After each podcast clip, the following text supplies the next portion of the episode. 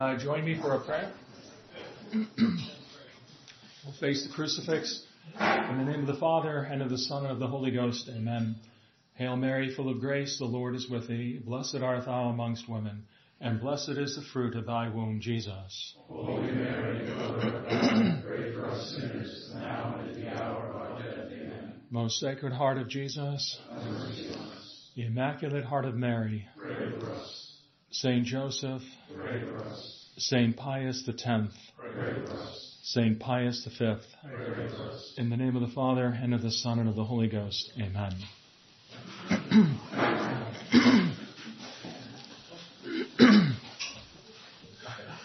In our last conference last month, we began, as I mentioned, a series of conferences that are titled In the Wake of Vatican II. And I had talked to you about um, uh, laying the groundwork of what our talk is going to be and some of the changes, especially in regard to the terminology that was already changing. I mentioned they changed the word transubstantiation to transsignification in certain places. And I mentioned to you the liturgical commission that was set up by Pope Pius XII in Rome in 1948. And he appointed Father uh, Giuseppe Antonelli and this man here, Monsignor Annibale Bugnini, to head this commission. And these were the two men who would eventually compose the Novus Ordo Missae. I talked about Father Antonelli, and I pick up today with Father Monsignor Annibale Bugnini. There's a little background on Bugnini. He was born in 1912. He died in 1982. He was ordained a priest in 1936. He got his doctorate in sacred liturgy at the Angelicum University in Rome in 1938. And as a young priest, he worked as a parish priest, a pastor in the Diocese of Rome for about 10 years. It was in 1947, however, that he became the editor of a new liturgical journal in Rome. And this liturgical journal was dedicated to the cause of a reform of the whole Catholic liturgy in the church. The whole Catholic liturgy, when we say that, we're not just talking about the Mass. We're also talking about sacramental rites. We're talking about as well the divine office is that prayer that the priest prays every day, the official prayer of the church. One year later, Pius XII appointed him secretary to the Committee for Liturgical Reform. Now you're wondering, how could this happen, right? If he's editing a journal that is calling for a reform of the liturgy, why would Pius XII do this? I cannot answer that question for you at this moment. In 1949, Bugnini began teaching a course in Catholic liturgy at the Pontifical University in Rome. And there he was slowly putting out to his students and future priests this idea of reforming the liturgy. He was personally invited by John the 23rd to attend Vatican II and he was named by John the 23rd the secretary for the Pontifical Preparatory Commission on the Liturgy. Bugnini was involved in all kinds of commissions and congregations during and after Vatican II. There was almost nothing that he did not have his hand on. He was consecrated a bishop by Paul VI in 1972. And in 1976, he was sent to Iran to be the pro-nuncio in the city of Tehran. Now, one may ask, why was he sent to Iran? Right? The speculation is he and Paul VI had a disagreement and a falling out and since there's a lot of speculation about it, I'm just going to leave it there. Right? He came back to Rome in 1982. He died shortly after. But in 1948, both Bugnini and Antonelli came together in a common cause to change the liturgy of the church and in particular the Mass. The Mass would be radically changed. But as I mentioned to you in the last conference, they couldn't just give you the Novus Ordo Missae in 1949. They had to test the waters, as it were. These changes thus began to be implemented in the 1950s.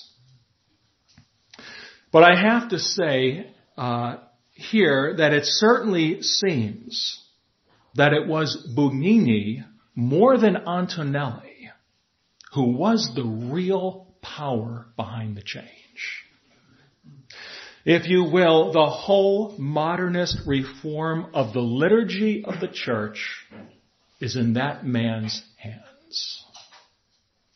But let us now look at some of these changes, these steps, I'll, I'll call them, to the new order of Mass and to the whole change in the sacramental rites in the new church, as well as in the divine office or the official prayer that the priest prays.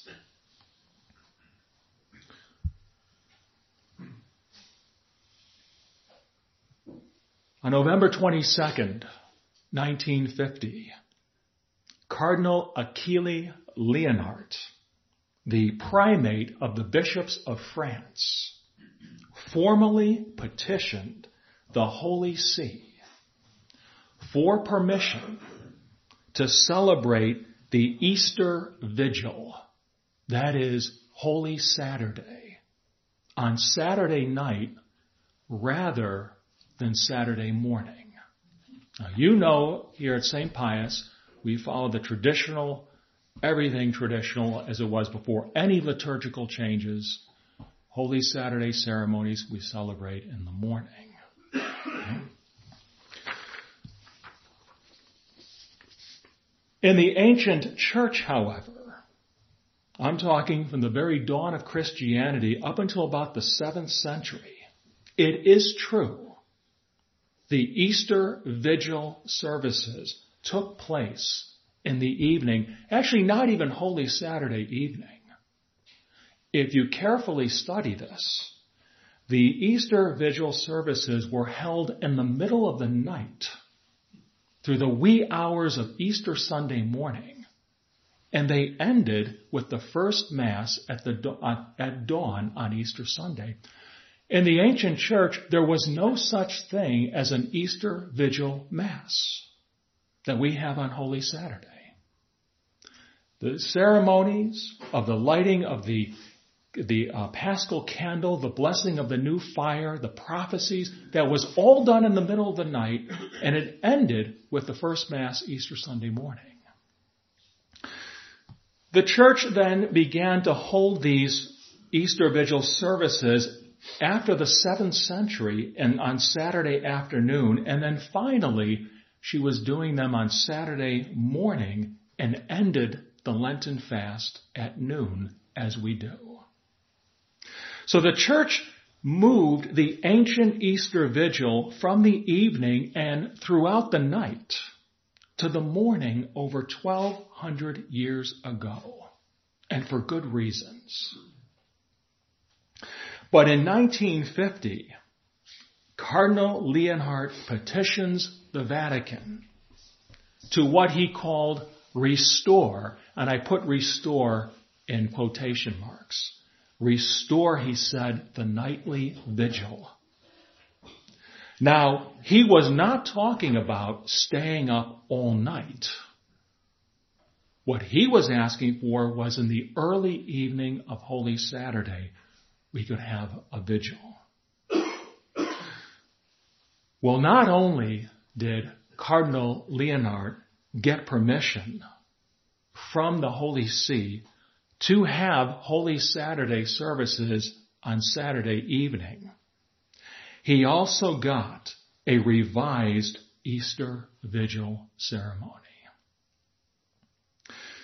And these things may be small. They would have been almost, for the most part, not too noticeable by many of the laity, but these were very, very fundamental and serious changes. In 1950, in the rite of Holy Saturday, for the first time was introduced what the church called optional rites. R-I-T-E-S. Optional rites. For example, in, in the Novus Ordo Missae, the new Mass, the priest has what's called optional rites. For those of you who are familiar with the new Mass, you know they have Eucharistic prayer number one, Eucharistic prayer number two, Eucharistic prayer number three. And then you could even make your own one up in this day and age. And the priest has the optional right to choose which other, whichever one he wants to use. And by the way, the Eucharistic prayer is equivalent to what we call the canon of the Mass. But this optional rites came in on Holy Saturday. The priest could choose to do certain things in the Holy Saturday ceremony. Some of the things, in other words, in the Holy Saturday ceremony became optional. He could choose to do it or not. It was his choice. Furthermore, for the first time, something else was introduced in 1950 for a Holy Saturday that was unheard of in the whole history of the church until this time. For the first time, the use of the vernacular language was introduced into the liturgy proper. And by the way, the first person in history to introduce the vernacular into the holy sacrifice of the Mass was a man named Archbishop Thomas Cranmer the Anglican Archbishop of Canterbury, who was responsible for taking the holy sacrifice of the Mass in England after Henry VIII died, and he's the one who turned it into a Protestant supper service. But he introduced the vernacular in the Mass first.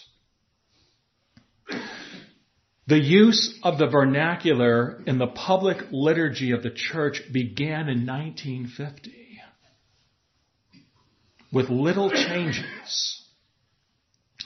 And finally, the third thing to be introduced into the vigil, Easter vigil service of Holy Saturday was this. For the first time, the rubrics directed the celebrant to quote, sit down and listen to the prophecies, unquote. Sit down and listen. This goes with the use of the vernacular. Now, you've seen the Holy Saturday is a just a very beautiful ceremony. It's a very lengthy ceremony, but it's so beautiful. And you know, as you've seen the Holy Saturday ceremony, you know there's the blessing of the new fire, then there's the lighting of the paschal candle, and then there's the reading of the 12 prophecies. What happened here in this 1950 change was the prophecies could now be read in English or the vernacular. And the priest himself did not have to read them. He could just go sit down while a lector read them. That is, even if it were a lay person donning a cassock and surplice and in the ceremonies, he could just read them in English. This is unprecedented. You know, for example, you've all seen a solemn high mass. Priest, deacon, subdeacon are the sacred ministers. And you know, during the solemn high mass, the subdeacon chants the epistle. But did you know that the celebrant reads the epistle silently? And the, the deacon chants the gospel. But the celebrant praised the gospel silently first because the rule was the celebrant is the one who's offering the sacrifice. And all the ceremonies surrounding the sacrifice proper, that is the consecration, the celebrant said. And this whole idea that the celebrant could now sit down and not read something in the ceremony was unprecedented. And it was deliberated to remove him. It was a step, if you will, to take him away from being the sacrificing priest to being a president of the assembly who just sits down while somebody else does the talking.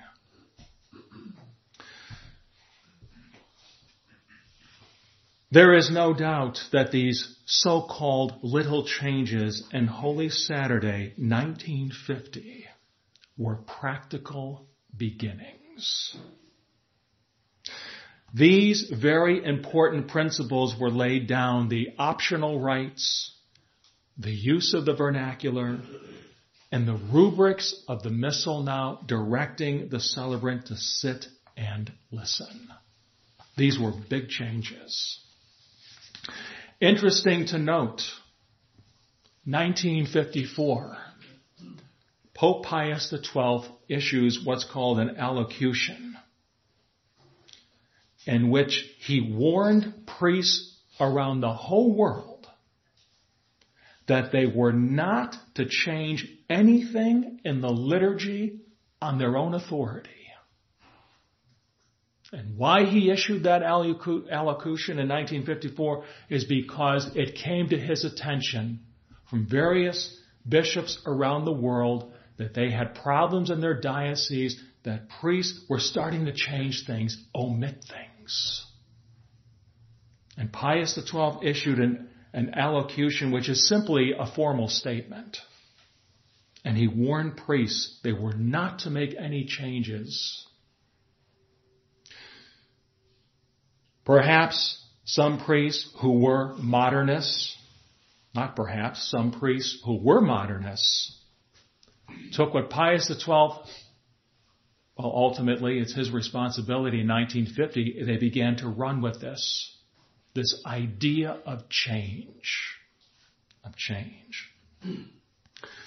And others, perhaps the novelty of it.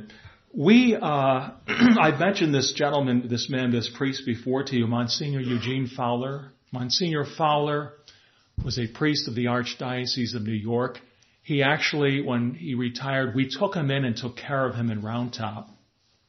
And uh, Monsignor Fowler told me when he was a young priest at St. Peter and Paul Parish in the Bronx. This is the early 1950s. He said some of the priests would do the short form of the lavabo. The lavabo is the prayer the priest prays when he washes his fingers during the offertory. Lavabo, and it's taken from Psalm 25. And there's just an excerpt there that the priest reads. Monsignor Fowler told me that in the Archdiocese of New York, some of the priests would go over for the lavabo and they would say, lavabo, uh, and they'd start the prayer, they'd say the first verse, wash their fingers, turn to the altar, say the Gloria Patri, and walk back to the altar and omit, they omitted the rest of the words. To shorten it, they said. And their excuse was, when I asked Monsignor, how could they do this? He said, well, they knew that saying that prayer during the Mass did not oblige under pain of mortal sin. So they thought they could just shorten the Mass a little bit for the people. It was already, the priests were ripe. Many of the clergy were ripe for the changes of Vatican II, especially in the liturgy. Those were the changes of 1950. Now I bring you to 1955. It was in that year, one year after the allocution of Pius XII not to change things on your own accord, that Father Ani Bugnini made an even bolder step in the so-called reform of the liturgy.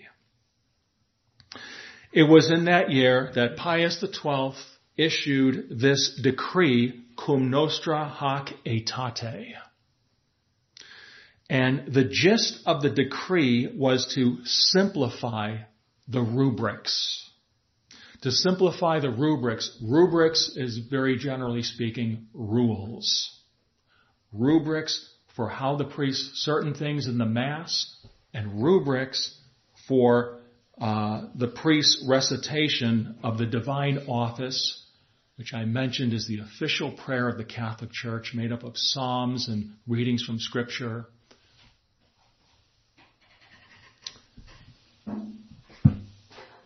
And if I could just, uh, if I could just read to you, is it warm in here?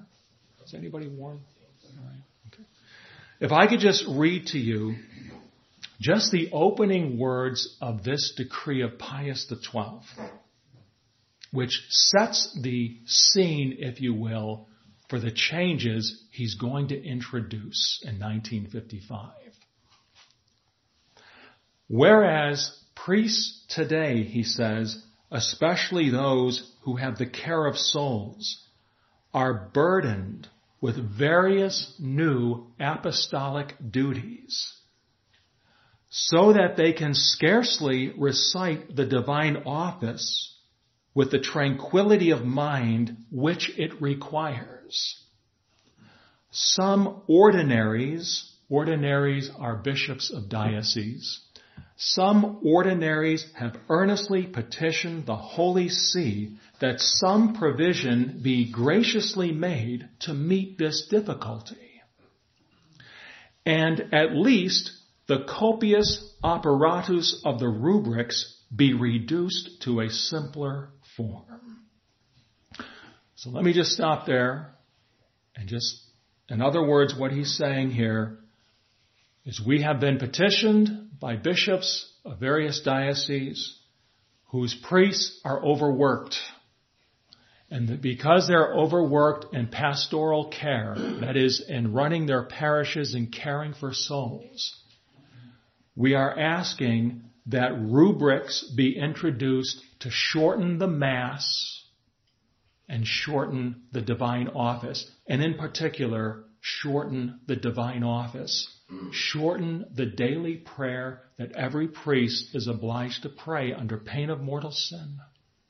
A prayer which numerous saints have said the church needs that prayer because the priest prays it for his people. And thus the decree then goes on to say, His Holiness Pope Pius XII in his pastoral care and solicitude entrusted the examination of this matter to a special commission of learned men who are charged with the restoration of the liturgy. In other words, Pius XII entrusted it to Antonelli and Bugnini. The commission, after a careful study of the entire subject, decided that the present rubrics must be reduced to be more convenient, but in such a way that they could be put into practice and keeping in the meantime all the liturgical books as they are until further provision is made. So, what are they saying here? We're going to shorten these rubrics. We're going to introduce some changes here, but we're not going to reprint new Roman missals. You know, the Roman missals are very large and expensive. We're not going to reprint those.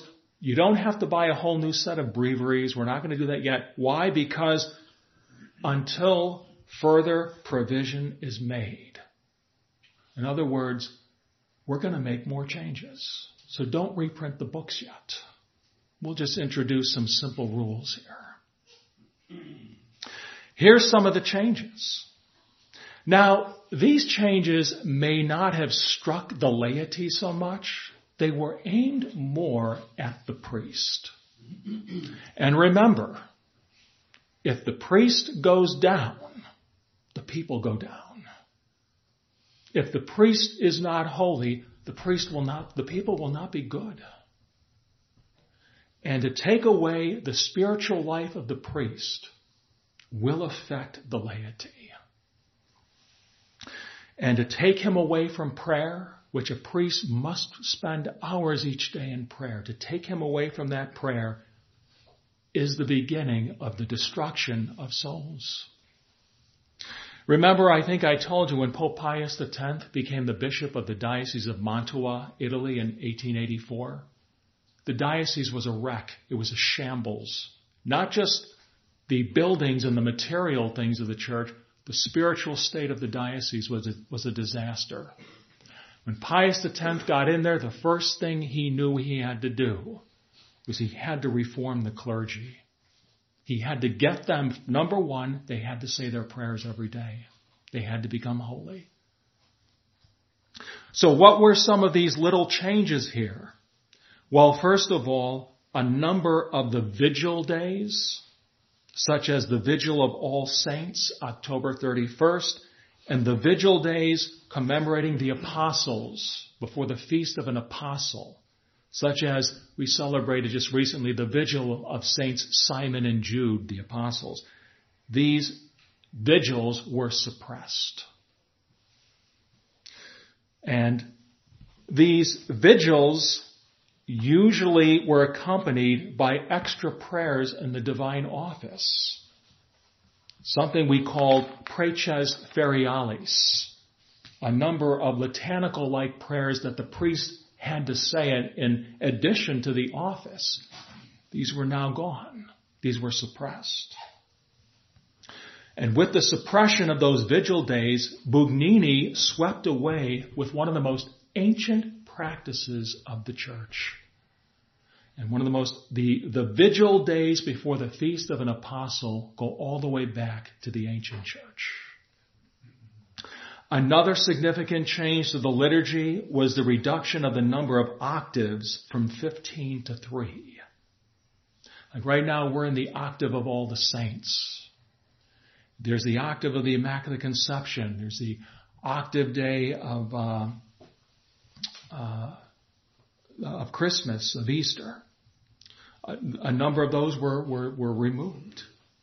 Uh, a number of special prayers that the priest prayed during Mass, such as the, the, what we call the suffrage of all the saints, or extra prayers to Our Lady that he would add to the Sunday, the Sunday, uh, Mass, or the prayer against the persecutors of the church he would pray. These were all abolished. These extra prayers were all abolished to shorten the Mass. And finally, this document cum nostra hac aetate abolished the proper last gospel in the Mass. The proper last gospel, if you, if you recall during the Mass sometimes on a Sunday that commemorates or that if we have like a big feast day on a Sunday, like say for example the Feast of Christ the King, at the end of Mass, the servers if they're paying attention. the, the servers, after the last blessing, get the missal, which has been moved back to the epistle side of the Mass, and they transfer it back to the gospel side. Instead of reading the gospel of, of the last gospel of St. John, the priest reads a gospel of the Sunday from the missal. 1955, that was abolished. No more proper last gospels. I suppose some argued that these little changes, these very slight shortening of the Mass and the divine office were a help to priests so that he could spend more time saving souls. He could be more occupied in pastoral obligations. Well, my dear old friend, Monsignor Fowler, God rest his soul, told me this. He said, unfortunately, many of the priests spent too much time on the golf course. I'm not condemning, you know, our golf tournament thing. Pat Carroll, don't, don't send me any, you know. Many of the priests, though, spent their time off on the golf course. And many others, if the pastor gave them the day off, he says some of them didn't even offer daily mass. They just took off. They were gone for the day. We know our fallen human nature, and a priest as St. Paul says, is a man taken from among men. We are, we do not have angelic natures. We have a fallen human nature too. And we too have temptations to a life of ease. And the priests actually, as what we were seeing in the 1950s, far too many of them, not all of them, not all of them, far too many of them were taking their freed up time and using it for recreation.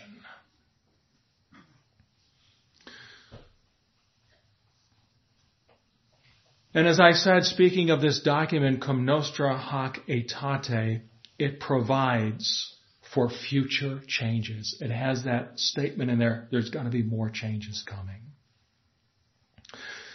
These, for the most part, were some of the fundamental changes to the missal. There were some to the divine office I'm not even going to mention to you, as you could not fully appreciate it.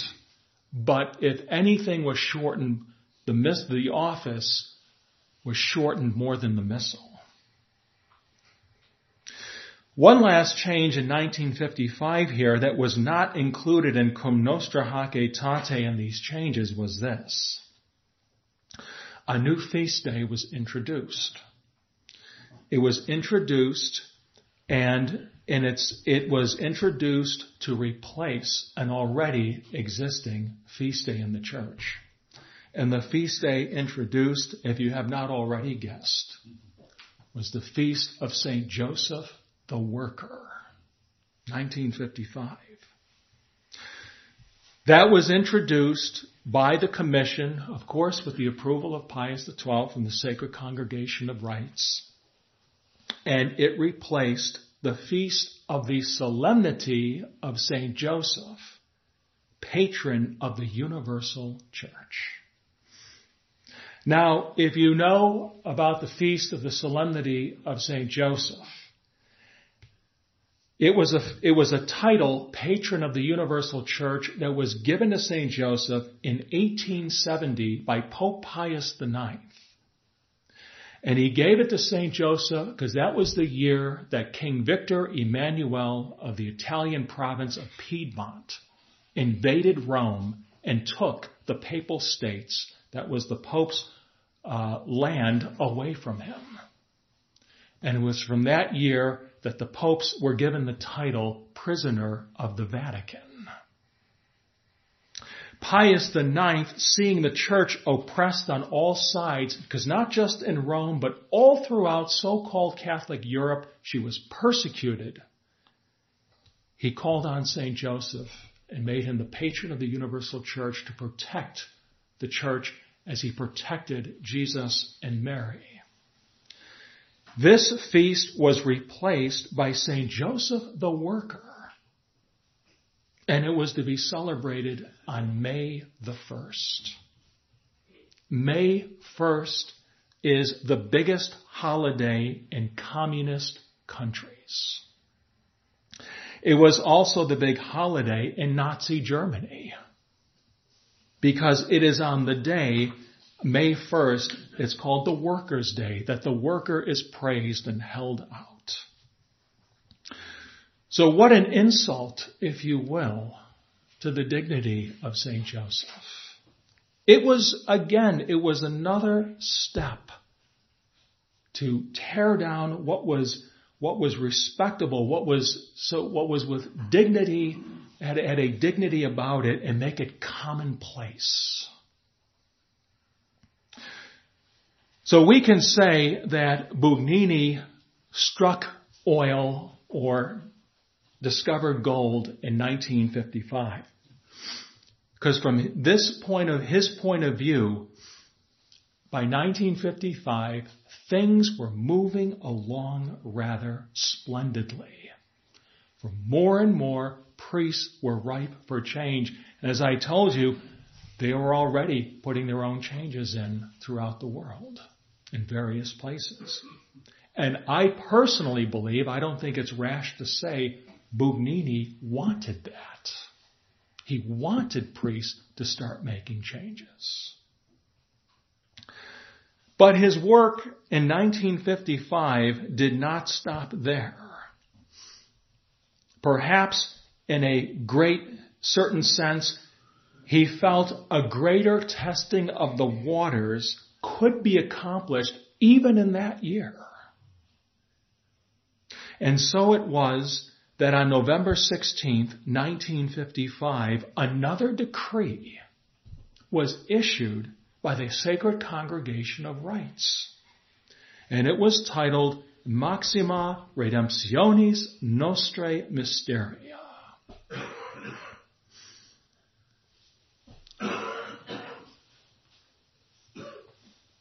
This decree is all about new changes to the rites of Holy Week. I mentioned to you 1950, there were changes to Holy Week. That was just Holy Saturday. This decree introduced what you know today as the new rite of Holy Week. That is used by certain so-called traditional Catholic organizations such as the Society of St. Pius X.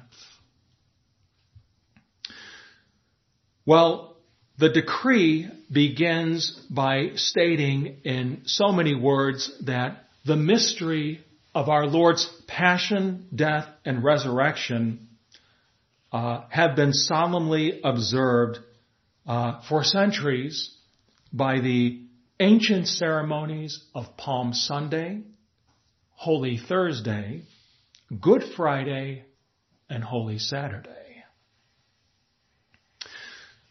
We are then made to understand by this decree that in the ancient church, these ceremonies on Palm Sunday, Holy Thursday, Good Friday, Holy Saturday were always done at the very same hour of the day at which the sacred mysteries took place.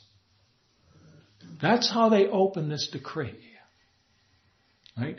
That the ceremonies of Holy Thursday, the ceremonies on Good Friday, Holy Saturday, and the ancient church were offered at a time of day at which the very mystery once took place.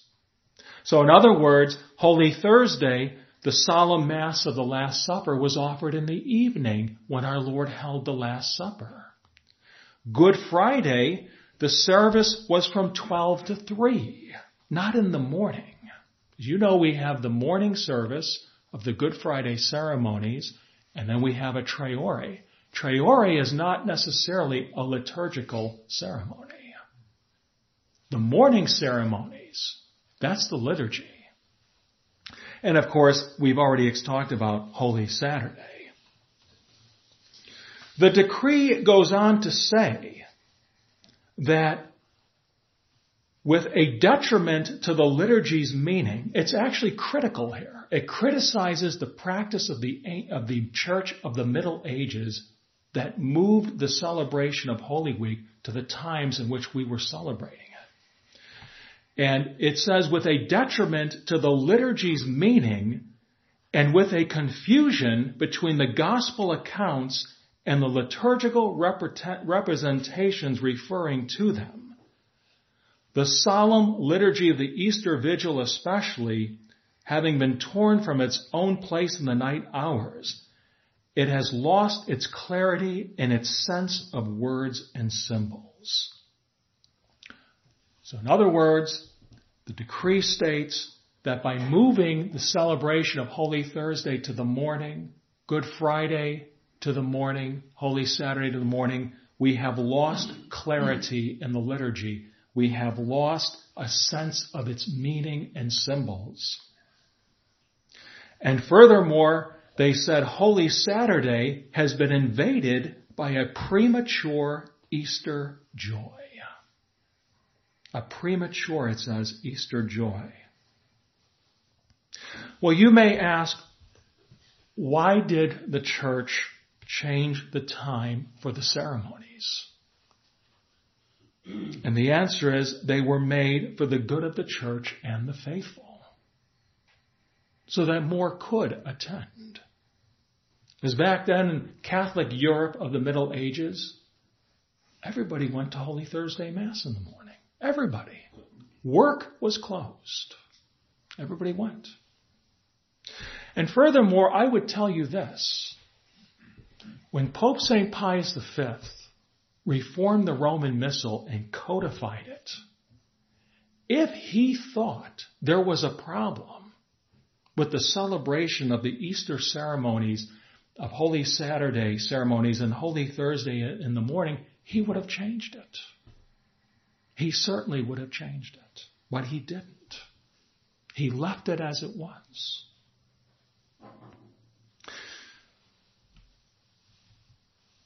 Well, the decree goes on to say that churches are now empty during Holy Week, and we have to, in so many words, we have to fix this. We have to change things. And thus it goes on to say, basically, that we're going to restore the ancient rite of Holy Week by moving the ceremonies back to the times which means moving Holy Thursday from the evening back to the morning, Good Friday from the morning to the afternoon, and Holy Saturday had already been moved. But not in all places, actually.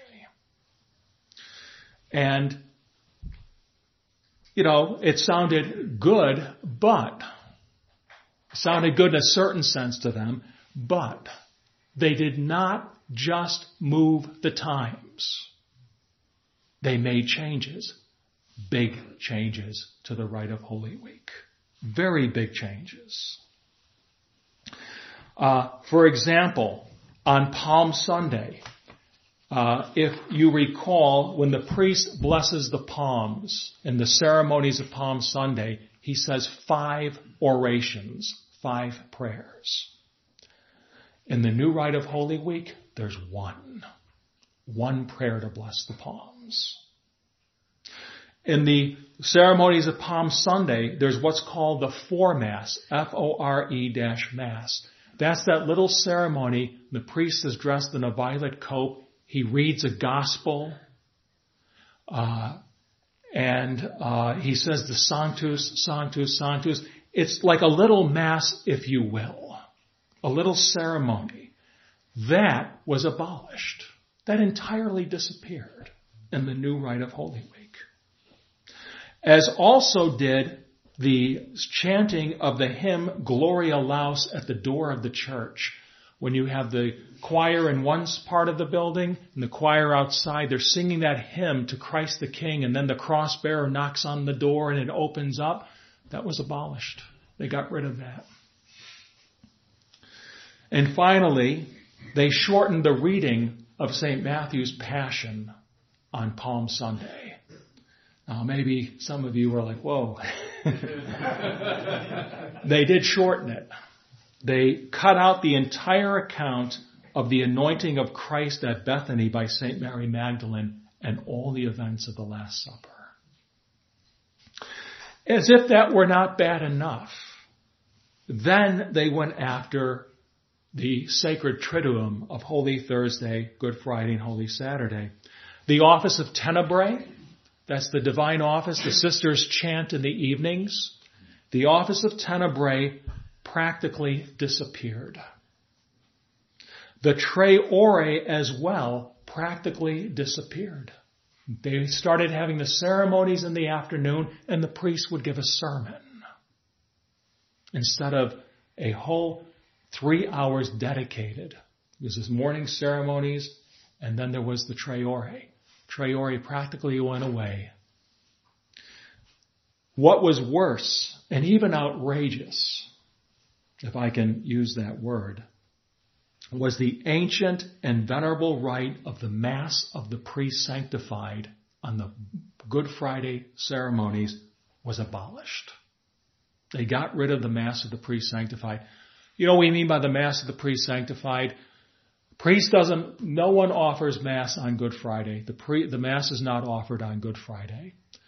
But it's called the Mass of the Presanctified because the priest consumes the sacred host that was consecrated on Holy Thursday and had been exposed all through the day and all through the night and the altar of the repose. That was abolished. It was replaced by a communion service for the people. For the first time, Catholics received Holy Communion on Good Friday.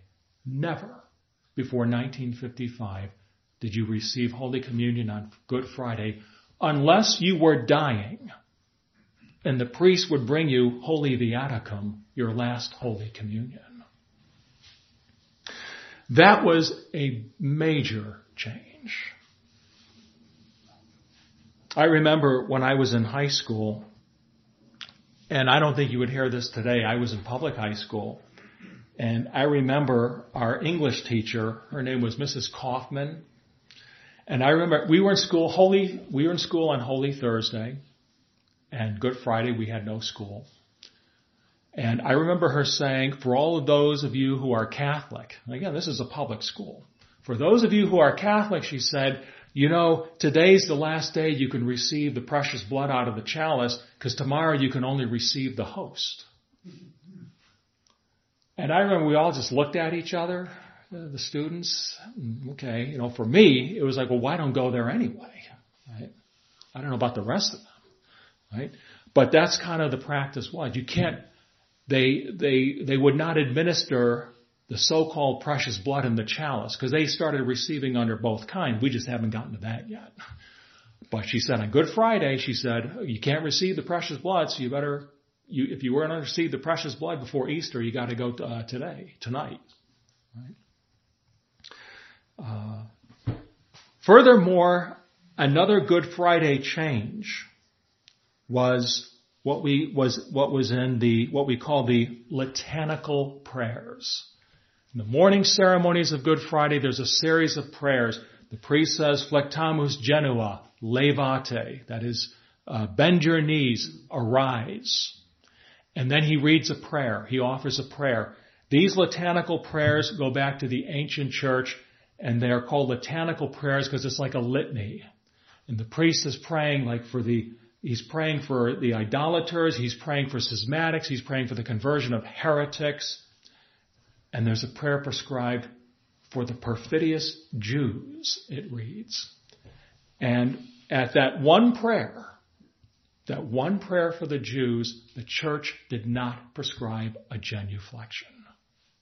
And she did not prescribe a genuflection because, because the Jews genuflected in mockery to Christ. And the church, out of reverence for our divine Savior would not genuflect for the Jews. It was changed in 1955. A genuflection was prescribed for the Jews. Holy Saturday changes that would have been noticeable. The number of prophecies we read are 12. And you know, that takes about an hour or so, the reading of the prophecies. That's where you gotta get you get comfortable in the pew. You get a flashlight because it's all dark in the church, right? Because it represents the tomb. And you read along with the priest. They changed it from 12 to 4. Only four prophecies. They also cut out parts of the ceremony of the blessing of the new fire and the paschal candle. And by the way, some of you may recall that there were ceremonies done on the vigil of Pentecost that were like to Holy Saturday. Blessing of a fire. We don't do those ceremonies here. Blessing of a fire. Um, those were completely abolished in 1955. So the question I want to end with here, is there a connection, a real connection between the changes in the rites of Holy Week and the rites and, and the new Mass? Is there a connection? Can we run a dotted lines from the changes of 1955 Holy Week to the Novus Ordo Missae of Paul VI, 1969? And the answer is yes. There is a connection. And the proof is not because I say there's a connection. The proof is in what the modernists themselves said. Father Dominic Chenu, I introduced him to you last year sometime as one of the modernist reformers and one of the so-called experts at Vatican II. Father Dominic Chenu said that another, a fellow theologian said in 1955, if we succeed in restoring, quote unquote, they use that word restoring and not destroying. If we succeed in restoring the paschal vigil in its original value, the liturgical movement will have triumphed. I give myself, give myself 10 years to do this. 1965, 10 years later, Father Dominic Chenu said, 10 years later, it's done. 10 years later. By 1965, it was, it was already over. The new Mass was coming and the whole liturgical changes was coming. It was just a few more short years. They had triumphed. I'm going to stop there. Um, and I'm going to, uh, if I may, uh, dispense with our questions now because I I want to uh, actually present something to you that I think is very important. Uh, just a few comments I want to make on the Amazon Synod. And I want to make these comments because there's just a few things. I'm not going to keep you too much longer. Is it very warm in here? Should we? Yeah, could you? I'm, I'm, yeah. Anybody want to open up some windows? That'd be great. Yeah. I just think it'd be useful to, for you to know. I think you should be informed on this. And if you recall last month, when I was here in October, I gave a sermon in which I compared the message of Our Lady of Fatima with the message of Francis, calling one the gospel of Christ and one was the gospel of Antichrist. This confirmed it. It was absolutely confirmed it. And I mentioned in particular, the only thing I said about the Amazon Synod was that it was going to be a further destruction of the Catholic faith in the hearts and minds of Catholic people and around the world. And it certainly, certainly is. I have here a summary of the final document of the Synod. And I just want to share some things with you. There's a number of topics that are in here. I'm only going to read just a few things to you. So you have an idea of what happened at this synod. First, first of all, in the document, there's a title ecumenical and interreligious dialogue. Here's what the summary says. In this context, both ecumenical and interreligious dialogue are very important. It is, quote, the indispensable path of the evangelization in Amazonia, unquote. On the one hand, it must be, it must take its starting point from the Word of God to initiate real paths of communion. Remember how the Vatican II documents read? Right? On the other hand, with regard to interreligious dialogue, the document encourages a greater knowledge of indigenous religions and cults so that Christians and non-Christians can act together in defense of their common home. For this reason, moments of encounter, study, and dialogue among the Amazonian churches and the followers of indigenous religions are proposed.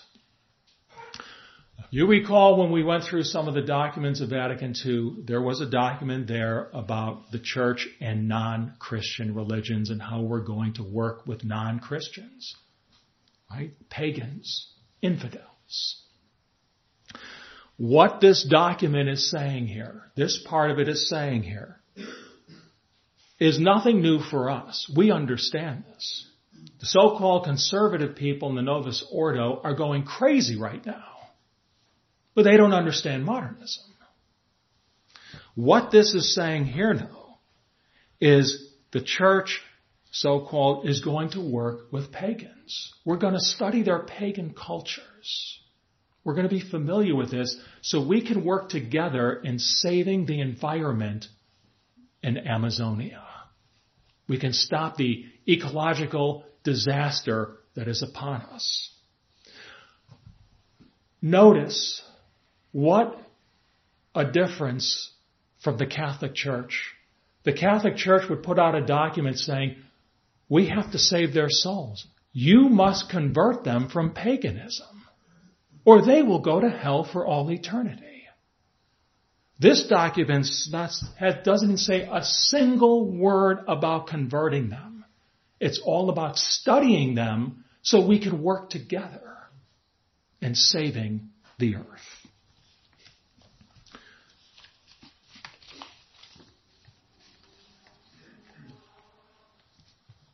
Okay. There's, there's so much to say about it. The next thing talks about the permanent diaconate, and in particular regarding women. The diaconate, by the way, is a divinely instituted order. Deacon, priest, and episcopacy, bishops, are three degrees of the one sacrament of holy orders women cannot, by divine law, be ordained deacons. Listen to this. The Synod notes many consultations on the Amazon sought the permanent diaconate for women. A theme very much present during the work of the Synod at the Vatican. In other words, they've been requested to ordain women to the diaconate. The document expresses the desire of the synod participants to share their experiences and the reflections that emerged with the study commission on the diaconate of women. In other words, Francis in 2016 set up a commission to study whether women could be ordained deacons. Because as some nuns told him, some so-called nuns told him, there was this thing called deaconesses in the ancient church. And Francis said, hmm, we should study this to see if they were really deacons. I could tell you in three seconds. They weren't deacons. They were called deaconesses because the word deacon comes from the Greek word diakonos, which means servant. The women were called deaconesses because they were servants. And what they did was during baptism a practice in the ancient church was full immersion. That is taking a person and baptizing them, holding them and putting them into the water. Like the way John the Baptist baptized in the River Jordan. For modesty's sake, the priest did not handle. He could not take, obviously, a woman like that. He had the deaconesses who helped him. And he had his hand like on their shoulders. And the deaconesses supported the women. And Francis was saying, well, we better study this. Maybe they were deacons. Right? So, the Synod has said, we await basically the answer of the commission whether women can be ordained deacons. And finally, what did pass, what the Synod passed was a married priesthood. They struck down the law of priestly celibacy for, it says it's only, it's only for the Amazon region. Men will, married men who hold the esteem of the community and who have lived the permanent diaconate fruitfully can be ordained basically to the priesthood. That's the beginning. Now, Bishop Kelly, when I mentioned this to him, he did say to me, and his, his opinion was, perhaps they'll get a better quality of the clergy if they have a married priest. Right? He said that's the only bright side I can think of. You know, uh, that's that's like the three three big things there. One last thing before I hit the real last thing is the last part of the document is a call for an Amazonian rite of Mass. We have the Roman rite of Mass that we have. You have a Ukrainian Catholic rite of Mass. You have the Greek Catholic rite of Mass. They're calling for an Amazonian rite of Mass. A rite, they said, that will complement the way in which Amazonian people take care of the territory and relate to its waters. Can anyone explain that to me? right? And it will also be a mass, they said, in which the culture and uh, the practices of the Amazonian region will be incorporated into the liturgy. That is what's coming. If that's not bad enough, right, let's look at some things here. Pope prays for daring prudence during the Amazon Synod. Hmm? Here's what notable quote he made. Church must not try to tame indigenous peoples. By tame, he seems to mean in the practical order convert. Convert. And here is the most despicable, perhaps, perhaps part of the whole thing. Notice I have prayer ceremony in quotes. This took place in the Vatican Gardens uh, just before the opening of the whole Amazon Synod, October 4th, 2019. This thing was set up here with these idols. These idols. And conservative, so-called uh, New Church articles and other articles, they called it a prayer ceremony to initiate the Amazon Synod. And the prayer ceremony began with what appears to be a pagan witch doctor. And they're all gathered around the circle, and notice a Franciscan brother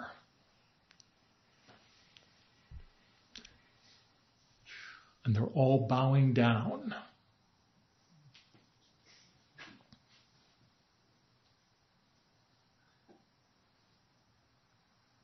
I think that's called Pachamama idols.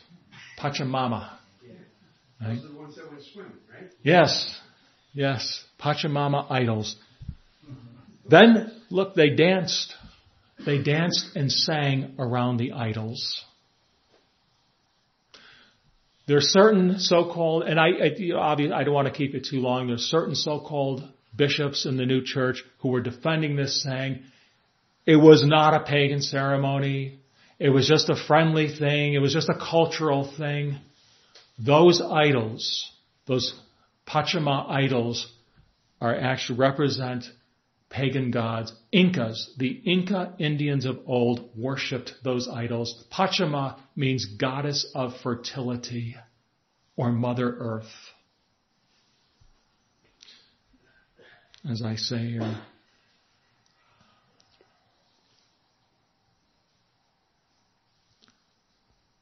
When did that take place? Vatican Gardens. It was in Rome, the Vatican Gardens. Remember, we had the Buddha on the tabernacle in 1986 in Assisi, John Paul II. He wasn't there.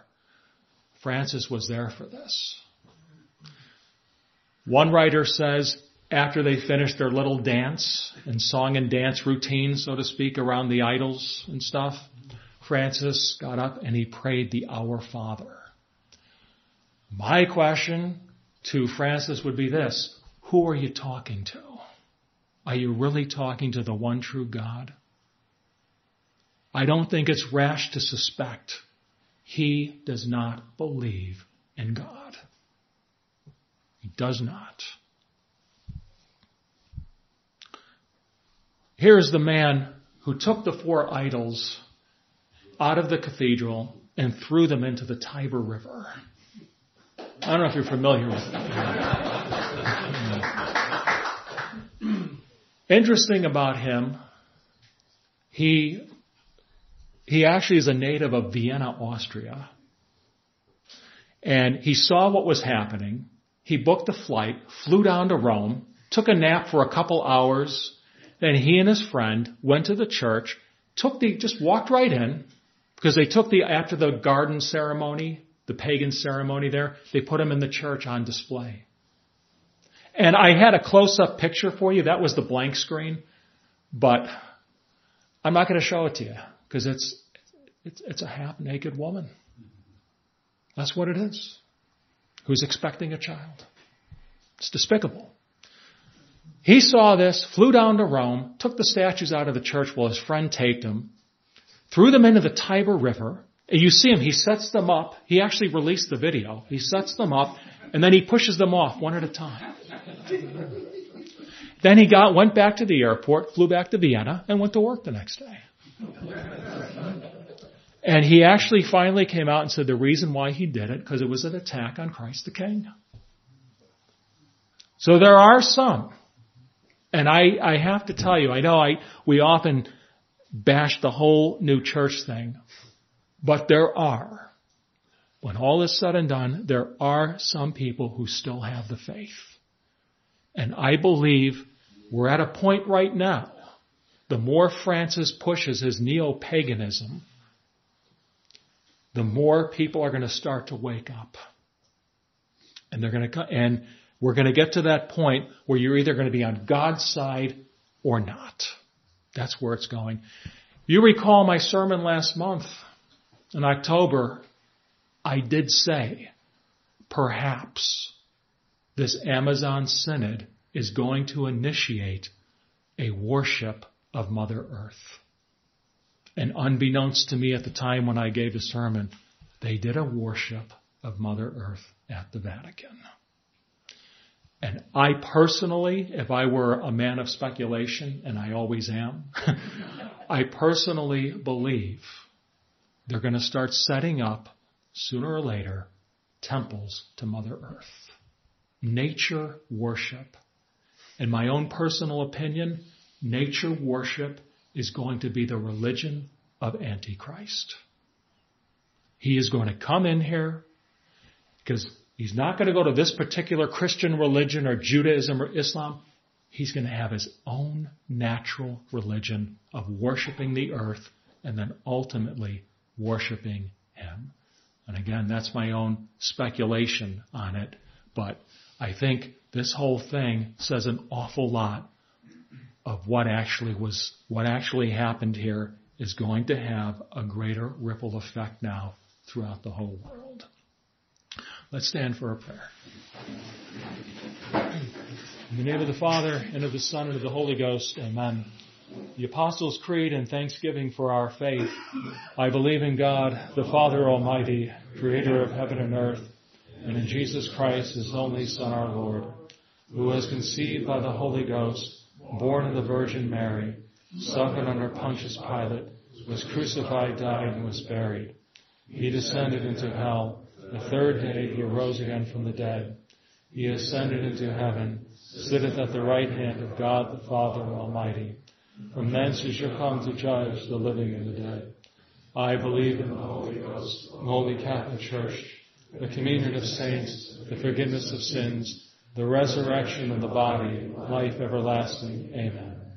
Most Sacred Heart of Jesus, Immaculate Heart of Mary, Saint Joseph, Saint Pius X, Saint Pius V, in the name of the Father, and of the Son, and of the Holy Ghost. Amen.